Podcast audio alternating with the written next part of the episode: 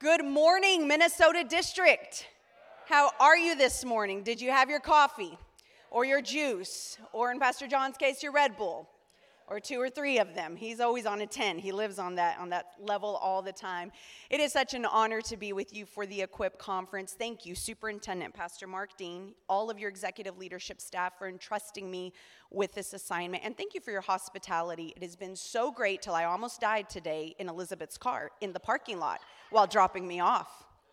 Truth be told, she still had it in drive while I'm trying to get out of the car. She thought she put it in park. I said, Jesus, I'm going to meet you today.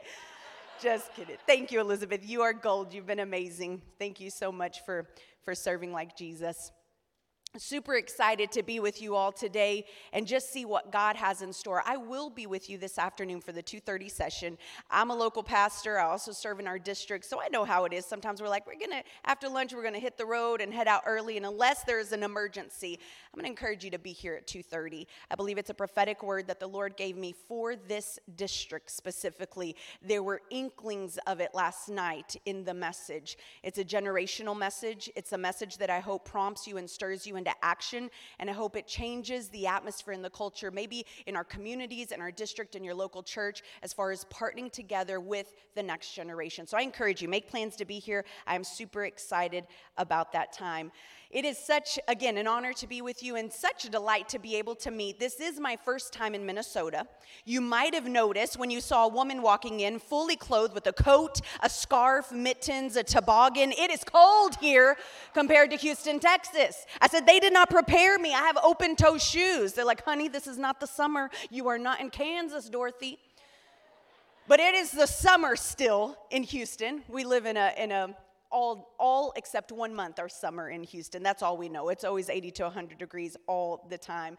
But while it is my first time here, it has been such a delight to be around familiar faces. I got to give a shout out on the behalf of my husband, myself, and our church to the Petralis, church planners here in your district. God used them at a CMN conference a few years back to seed into our church in a very real need we had with a roof that was coming down uh, during after experiencing a flood and I thank God for them. They, they sowed a seed, a very generous seed, without even knowing us.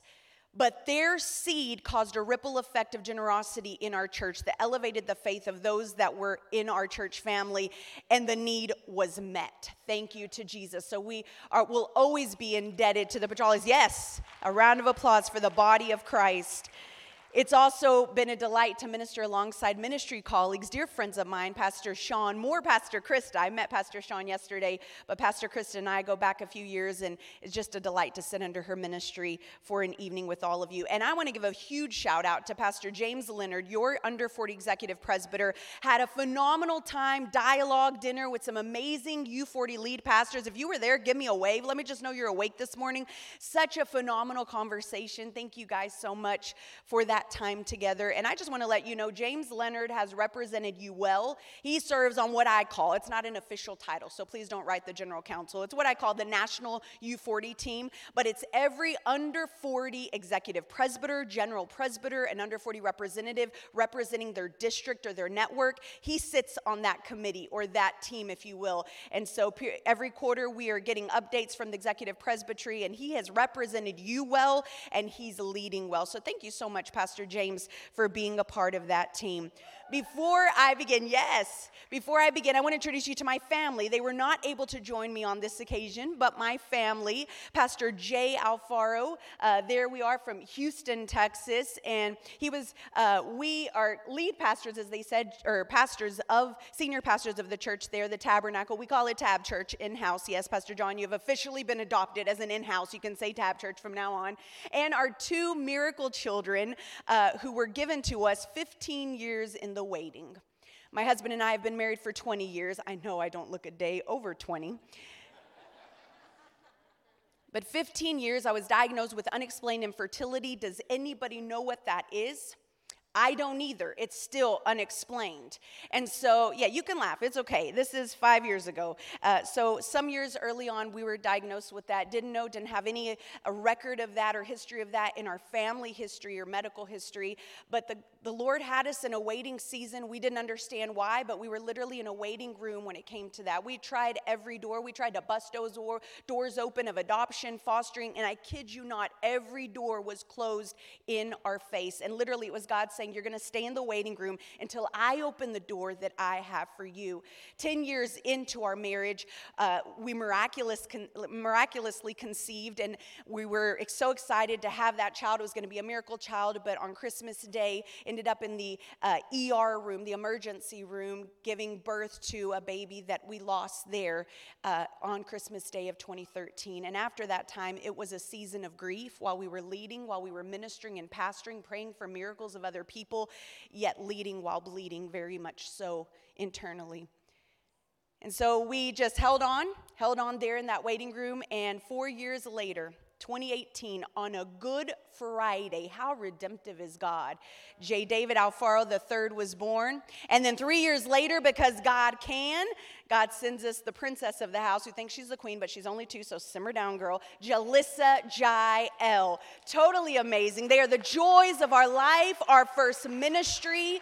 And we will forever be grateful to God for entrusting us with getting to be parents to these two amazing children. We love our babies. I also bring you greetings from our General Superintendent, Pastor Doug Clay, our Executive Presbytery. One of the highlights of our times together when we meet almost every two, three months is praying and interceding for the local church. And let me tell you, it's not like if you're praying over a cold pizza or a hamburger, we will intercede, take moments to put the business aside and intercede for the local church. We're praying for you. We're praying for every local pastor, every local lay leader, every ministry worker. We're praying for the churches in the community to be a beacon of light in the darkness of whatever their community might be going through. And I love that. And let me tell you, our, our superintendent, Pastor's heart, his vision is to see a healthy church in every community marked by spiritual and numerical growth. And I want to congratulate you because you are part of that by virtue of being here, by virtue of being a pastor, a lay leader, a women's ministries director, missions missions pastor, media pastor, whether you are on a platform every Sunday or whether you're working behind the scenes, you are part of bringing health and life to whatever atmosphere is in your community. Whether your church is a, a members, a 20 members, or a 2,000 member church, God is working through you to fulfill His great commission in this world. And thank you. Thank you that despite the season we're coming out of, so ironic, but I don't know if you do this, but we, we we, we timeline and reference everything according to uh, an event that had recently happened. When you have conversations with people, do you ever find yourself saying, oh, it was pre COVID or post COVID? Oh, that was before the pandemic or after the pandemic? That is a clear marker that has defined or wanted to define the church. But thank you for, for being faithful to your call, even despite the challenges. You know, nobody gave us a manual of how to pastor in a pandemic.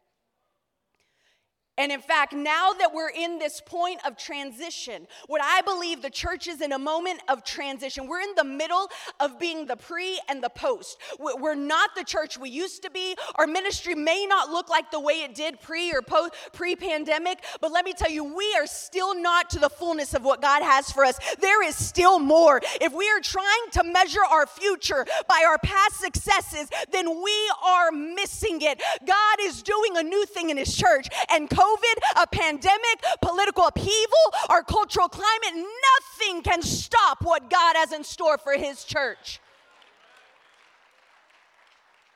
So, as the church finds itself in the middle, learning how to minister to a post coming out pandemic church, maybe even personally in your church, in your family, in your marriage, you find yourself in transition.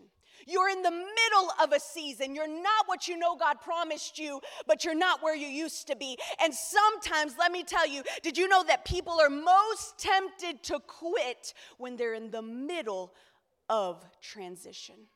When they're in the middle of the journey, when I'm far enough that I can't go back, but I'm not close enough that I'm leaping for joy right in the middle. And this is currently a phenomenon in the corporate world known as quiet quitting. Quiet quitting is a trend where workers, workers will do the minimum they have to do. Do enough just to get by. They, they won't go the extra mile to collaborate with their team or their coworkers. They won't go the extra mile to satisfy customer needs. They'll do just enough to get by. And some believe that the pandemic fostered or helped foster this mindset in the workforce across America. Sadly, according to Gallup polls, quiet quitters make up of at least 50% of the US workforce. Imagine that. If we were to bring that into the church world or context, could you imagine pastors and leaders if 50% of your volunteers, 50% of the ministry leaders and teams showed up 50% of the time? Or maybe they're there physically, but their heart, only 50% of them are there with all their heart.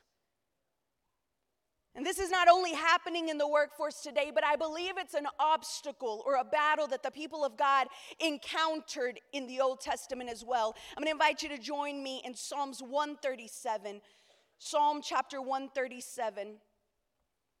Put your seatbelt on because we're about to read something that is probably not something you would do for an opening session, especially when, get, when we get to the last verse.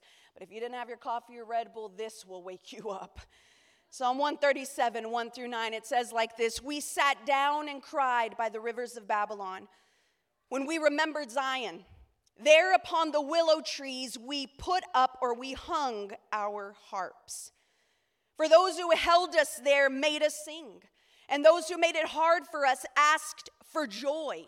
They said, Sing us one of the songs of Zion. How can we sing the song of the Lord in a strange land? If I forget you, O Jerusalem, may my right hand forget what it's able to do. May my tongue hold to the roof of my mouth if I do not remember you, if I do not honor Jerusalem above my highest joy. O Lord, remember what the sons of Edom did on the day Jerusalem fell. Knock it down, they said, knock it down to the ground. O daughter of Babylon, you who will be destroyed, how honored will be the one who pays you back for what you've done to us. How honored will be the one who catches your children and throws them against the rock. Here we find the people of God reflecting on a very painful season in their life.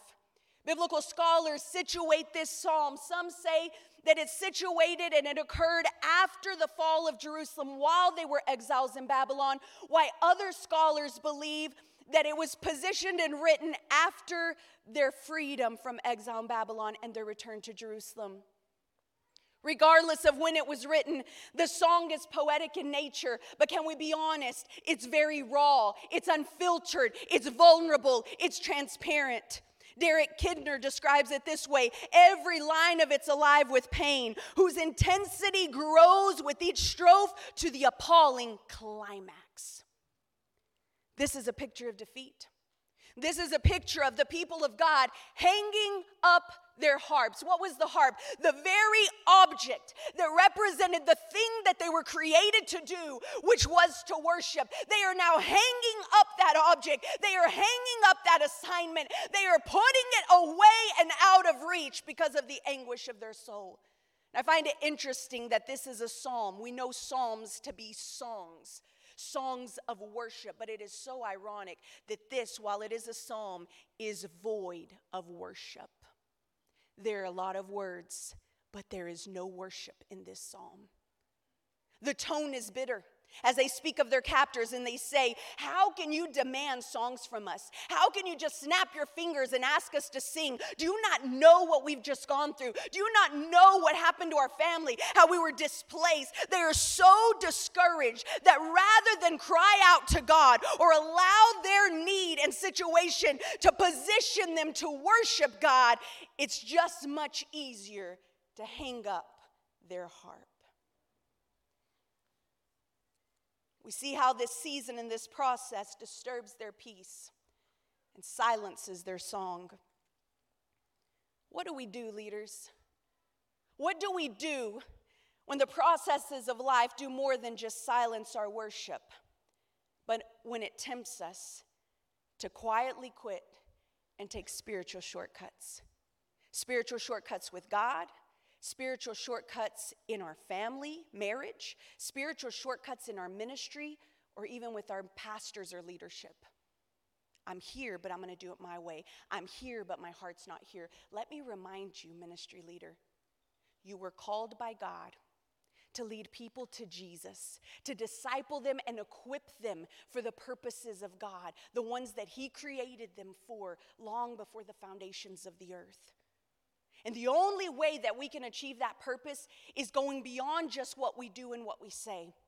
I submit to you that ministry is more than just what we're saying behind a pulpit or a stand or with an audience in front of us. I submit to you that the greatest ministry we have is how we serve, is the attitude we have, it's how we're doing. Are we doing it with all our heart? Are we doing it with excellence? We can all give our church or our ministry team, our Sunday school class, that girls' ministries group, we can all give them three to four steps in a lesson that we found somewhere else or we found on a podcast or somebody else preach, and we're just going to recycle it a little and put our little touch. We can all give people stale bread, but stale bread does not nourish the body of Christ. They need some fresh bread. They need manna. They need it from people who know what it's it's like to be in the waiting room. People who know how to sing on the mountain and the valley top. People who will not just say, you need to climb, you need to sing, you need to worship, but will say, come on, baby, I'm climbing with you. I'm waiting too, but I'm not giving up till God fulfills his promise in me.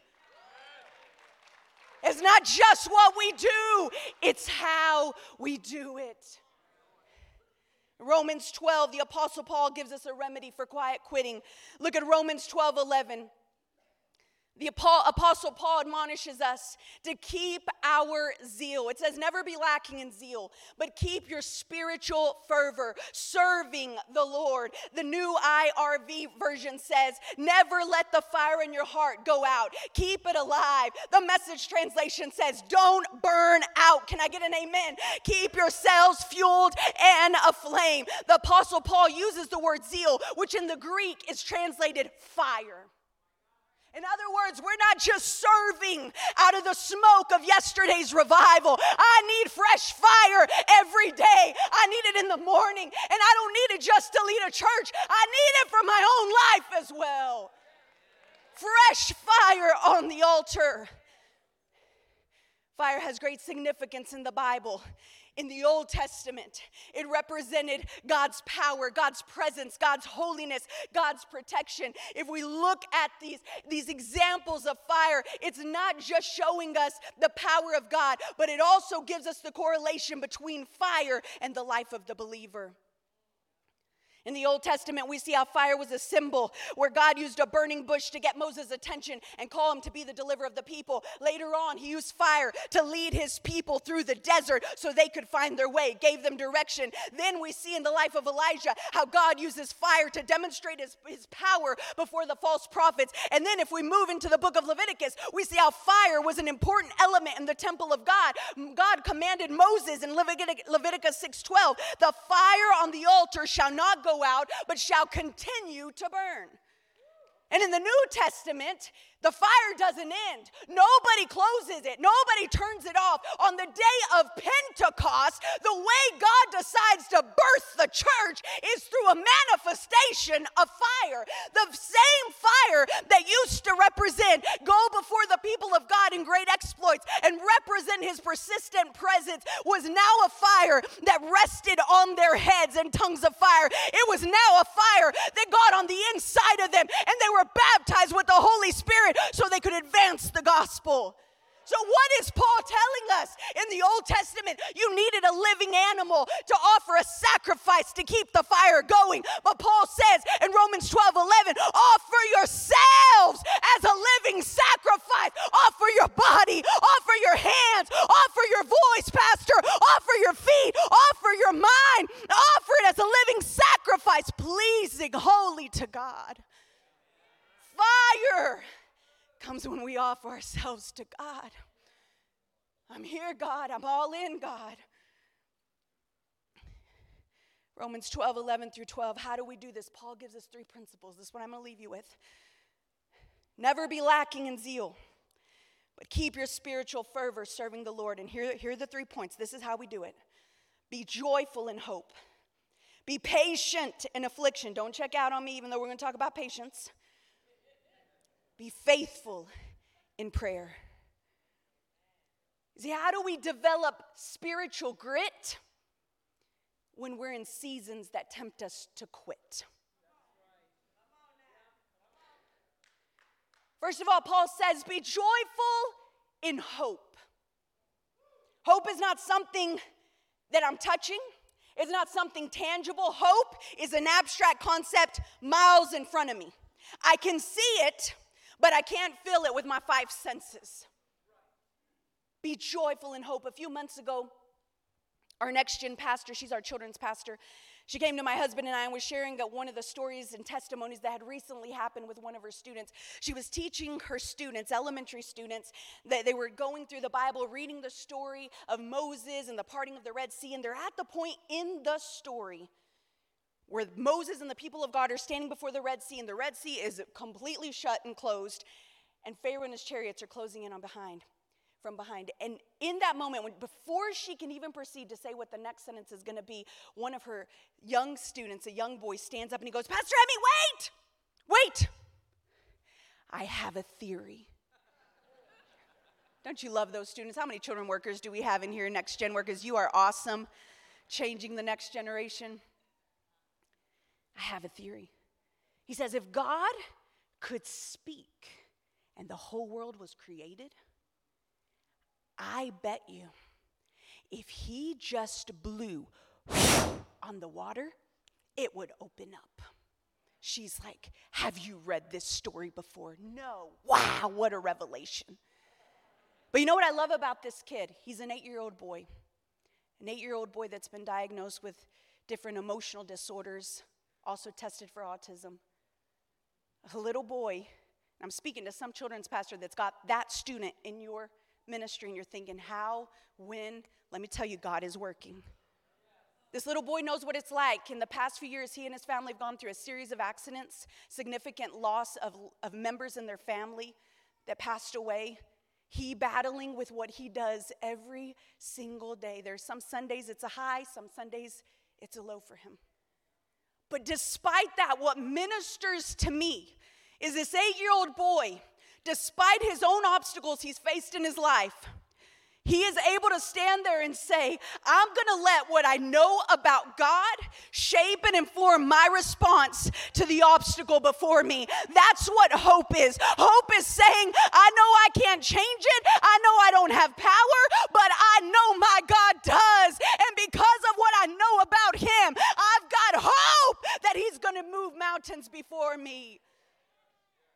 That's what being joyful in hope is. Sometimes when we're in the middle of the work, in the weight of life, in budgets, in planning, in our events, and getting our lessons ready, when we're right in the middle, all we see is what's right in front of us, and it doesn't feel joyful. Maybe you are going through personal storms. Maybe you're you're battling with budgets in the church that just you're like, God, how are we gonna make it? We gotta pay this mortgage. We promised to do this building campaign, and we don't even got 10, 20% of what what we promised and said we'd get. Maybe you're staring and preaching Sunday after Sunday and there's more empty pews than warm bodies. Maybe you're, you're having to work with volunteer turnover in your ministry and everything's falling on you and a faithful few. Let me tell you, when it doesn't look, when you can't change your context and you can't change your circumstances, you can change your eyes and where you're looking. Notice that Paul's not saying, be joyful in what you're going through now. He says, be joyful in what you know is coming in the hope of Jesus. Keep your eyes ahead. Hebrews 12 2 says, fixing our eyes on Jesus, the pioneer, the author, the perfecter of our faith. For the joy set before him, he endured the cross. We're just coming out of Easter season. Do you know before the three days, before an empty tomb, there was a bloody cross? Even Jesus walked through the messiness of life. Even Jesus walked through anguish and pain. Why did he do it? Hebrews 12 2 says, Because of the joy that was in front of him. Because on the other side of the blood would be life, eternal life for many. It would be healing for many. It would be salvation of the entire world. Jesus said, I'm not in this place because I want to be a free martyr or I want to play the victim card. I'm doing it because gives me joy for the process I'm in. Keep your eyes on Jesus. Somebody needs to know this. Don't let the process you are in right now take your eyes off of the promise of God. Set yourself up. Some of you are setting yourself up for a disappointment, but I hear the Spirit of the Lord saying, expect a miracle. Expect a miracle. I don't know who that's for, but don't set yourself up for disappointment. Expect a miracle. Be joyful in hope. Number two, the Apostle Paul says, be patient in affliction. Whew. I can't even be patient on a good day, God.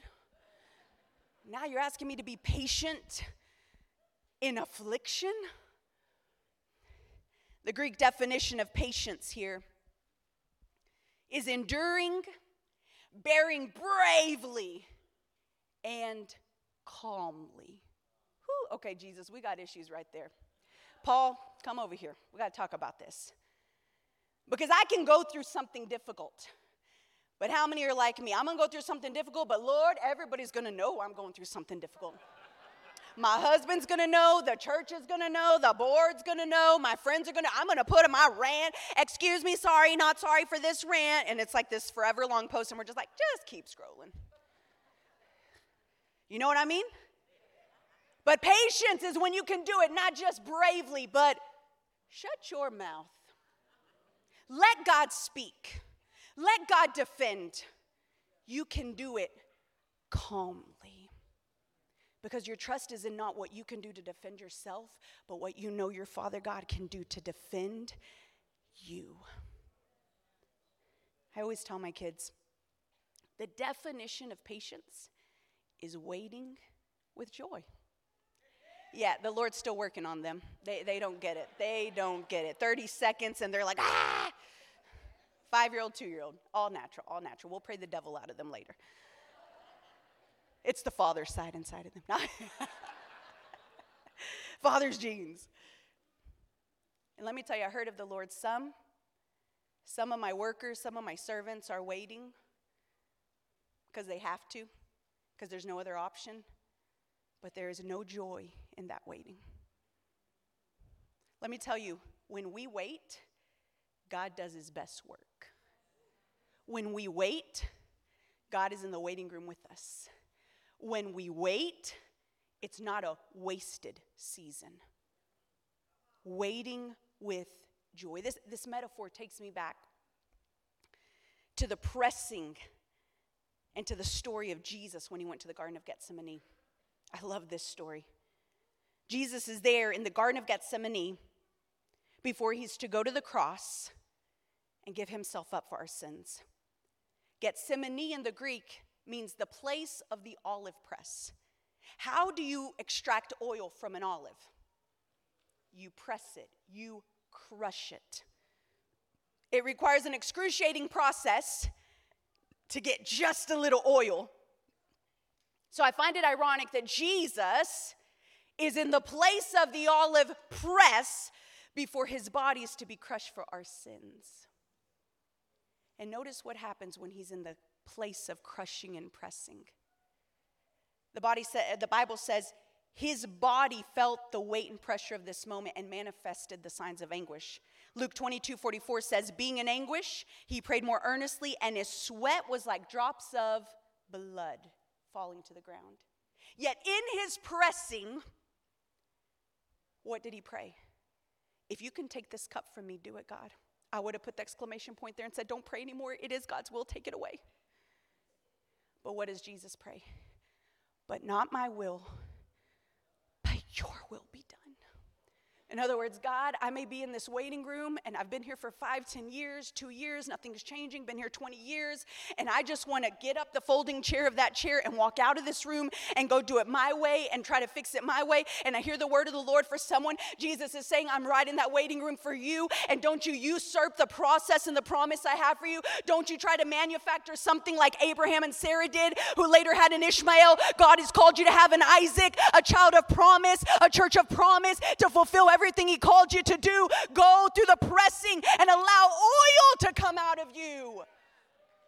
You see, when Jesus was in the olive press, blood came out because he was the one that would pay for the sins of the world. But when you and I are now in those pressing seasons of affliction, blood does not come out. I submit to you when we allow God to use those seasons of affliction and we are patient before God, it's not blood, but it's oil that comes out oil of the Holy Spirit, oil of worship, oil of obedience, oil of faithfulness before God. Not my will, but your will be done. A few years ago, or a few years, pardon me, in, when we started our pastorate in Houston, we walked through a very difficult season. I don't know if you've ever experienced this in your church. There was a person from the outside that would come in and they would disrupt and distract our services. Sometimes it felt like something very demonic. And we had to go to the point that we had to bring in legal counsel. How do we deal with this? What do we put up police? How do we stop this? Nothing ever worked. And we went almost two years in this condition. If you're a lead pastor, you probably feel that pain. Just, ugh, this is messing up the ambiance of what we're wanting to do here in God's church. What's going on? And I remember one day I was praying in my prayer room and I'm asking God, I'm like, God, deal with it. Deal with this person. I'm so tired of this. It's affecting our members. Some are leaving. It's, it's changing the atmosphere. We're trying to bring it to an end. What is going on? And I felt the Holy Spirit ever so gently tap me on the shoulder and he said, Do you want me to heal them or do you want me to get rid of them? And it wasn't until the Lord dealt with the reality of what was in my heart about that person in that situation then breakthrough came over that person's life. You see, many times we are in that waiting room, we're in that olive press of ministry, and we're tired and we're weary, and our prayer is, God, rescue me. And God's saying, I need you to change your prayer. Can you pray, refine me while I'm here? Some of us are saying, Deliver me. Deliver me of those people, of the, that person, of the person in the community that, that's just put wall and obstacle after obstacle around our church. All of us pray, Deliver, deliver. And God's saying, Can you let me develop you through it? Can we change the way we pray so that God can build that patience in us? Be patient in affliction. Lastly, be constant in prayer. Prayer in the Greek refers to a specific place. This is the definition in the Greek of prayer in this context. Be faithful in frequenting the place, continue in that place, persevere in that place, wait in that place. One scholar defines it as prayer is going in and coming out. Going in and coming out. In other words, it's consistency. I keep going to the place of his presence. I go in and I get prepared, and then I come out and I serve, and then I go in again and I get prepared, and then I come out and I serve. And I remember God teaching me about what it was to frequent the place one Sunday morning when I lost my keys. I'm lying, forgive me, Lord, no lightning from heaven. My husband's truck keys. Do you feel my pain? Yes, yes, someone's here. Someone's been there, or the Lord delivered you, mighty woman of God. My husband had taken the men of our church to a men's camp with our district that weekend. So I had his truck. I was using his truck only because it's a lot better than my car. So I we get ready, getting the kids ready. All our 20 bags lined up the door. Can any of the moms relate? Got everything ready, kids ready, I'm ready. Where's the keys? So I start to look for the keys, can't find the keys. 10 minutes turns into 15 minutes. I turn every one of those 20 bags upside down. Where are the keys? Where are the keys? My purse upside down, everything, cannot find the keys. 15 minutes turns to 30 minutes. I'm like, we're going to be late. I need to find those keys. Finally, I say, you know what? I just got to go in my car. We'll deal with this later. J. David, please pray because mommy may not come home with you later today. so we get into my car, and as we're sitting there, the spiritual mama I am, I tell my son, Baby, can you please say a prayer and ask God to help mommy find those keys? Because if not, you're not going to have a mama very long. and as I'm trying to, I'm putting the key of my car into the ignition, turning it, my son prays a simple prayer Mommy, help, or, dad, or Jesus, help mommy find the keys so daddy won't kill her. No, I'm just kidding. That was an ad lib. That was an ad lib. The moment he prays that, I get this feeling. I'm not OCD. I've never had that before, but I had this feeling like you didn't lock the door of the house. And I'm thinking, that's crazy. I always lock the door of the house. But I couldn't I couldn't shake this feeling. So I said, oh, now his car is going to get taken and robbed and our house as well after church. I'm, this is it. This is the end for me. So I get out of the car. I go towards the front door to ensure that I lock the door. And as I'm walking to the front door, there on the outside window ledge of our house beside the door are my husband's keys. Let me tell you, prayer did not make the keys magically appear there, but prayer aligned my steps to where the keys were. That's what prayer does. Prayer doesn't magically make things happen. Prayer allows our will to be aligned with His will. When we keep going in and we keep coming out. I love Isaiah 40, 31. It says, Those that wait upon the Lord will renew their strength. They will lift up their wings like eagles. They will run and not grow weary. They will walk and not faint. The Hebrew word for wait, the definition, I find it interesting. When we think of waiting, we think this is waiting. Get me a chair, let me sit down, I'm gonna do nothing. But the definition of wait here has nothing to do with ceasing activity, it has to do with silencing the noise. So, why do we as leaders keep going in and keep going out to the presence of God? Why do we have to frequent that place? Not so much because of the obstacles around us, but because of the chatter in our head that we need His will, His plan, His truth to calm down every time we go into that room. Line my thoughts, God, with your thoughts over my ministry, over my marriage, over my church, over the kids and the youth and the adults that you've got in front of me every week. God, align my thoughts to your thoughts and your plans for them. Strength comes in our faithful obedience, joyful in hope, patient in affliction, faithful in prayer. Returning to Psalm 137, you know, before the people of God found themselves in exile, even before they were found themselves hanging up their harps, did you know that God had already prophesied that to them through the prophet Isaiah? He gave them doom and gloom, but he also gave them the promise of a Messiah that would come to redeem and deliver them. Look at Isaiah 55, 12 through 13. I'm going to end with this. Isaiah 55, 12 through 13. This was before the quiet quitting, because God Himself knew this is what you're going to be tempted to do. You will live in joy and peace. The mountains and hills will burst into song, and the trees of the field will clap their hands. Where once there were thorns, cypress trees will grow. Where nettles grew, myrtles will sprout up.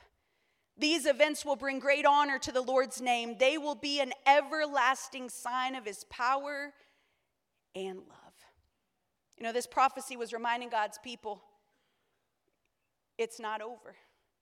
Your affliction will not be the end. Your hanging up the harp will not be the end of your ministry or my plan and purpose for your life.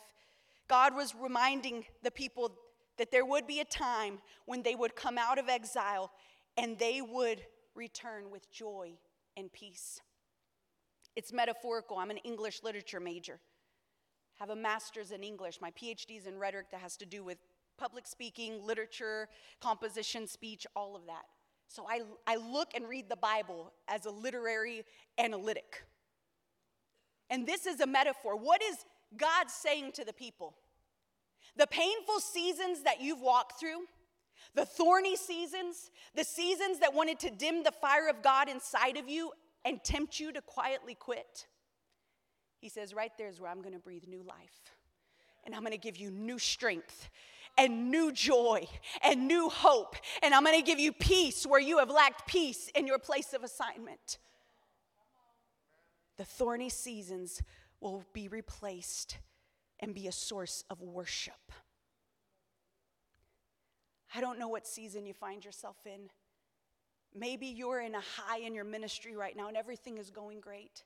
But maybe there is a season or area of your life that you feel is in transition. It's in the middle. And nobody knows, maybe not even your spouse, your leadership, your pastors, your board. But inside of you, there have been days that you've had that resignation letter ready.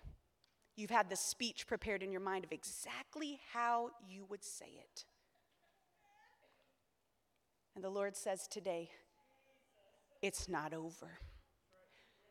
You will not quietly quit, but you will grow, prosper, and see the fulfillment of God's word over your life and ministry in this season. I invite you to stand with me.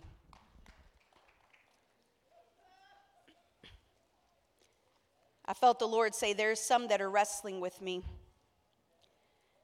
about my plan. There are some that are in the process and they're so angry with the process because it's not fair, it doesn't make sense. This isn't what I signed up for, God. Last time I heard it, we were called to deny ourselves, pick up our cross, and follow Him, and we don't get to choose the places we follow Him in. And I, I don't know, but I feel the Lord brought me all the way from Texas, maybe even for just one person to say, don't hang up your harp. Don't hang up your harp. The very thing that God has called and designed you for. The very thing that was spoken over you, that promise that He's called you and your church and your family for. Don't hang up your heart. It would be easier to quit. But right now, I feel the Holy Spirit wants to build some spiritual grit in each and every one of us. If that's you this morning, you just say, you know what? I feel God speaking to me. I need to be joyful in hope. I need to be patient in my affliction. I need to be constant in prayer. And God, I hear you speaking today, and I'm going to respond not according to what I'm living or what I'm going through, but I'm going to respond based on who I know you are. I want you to lift your hands right now where you are.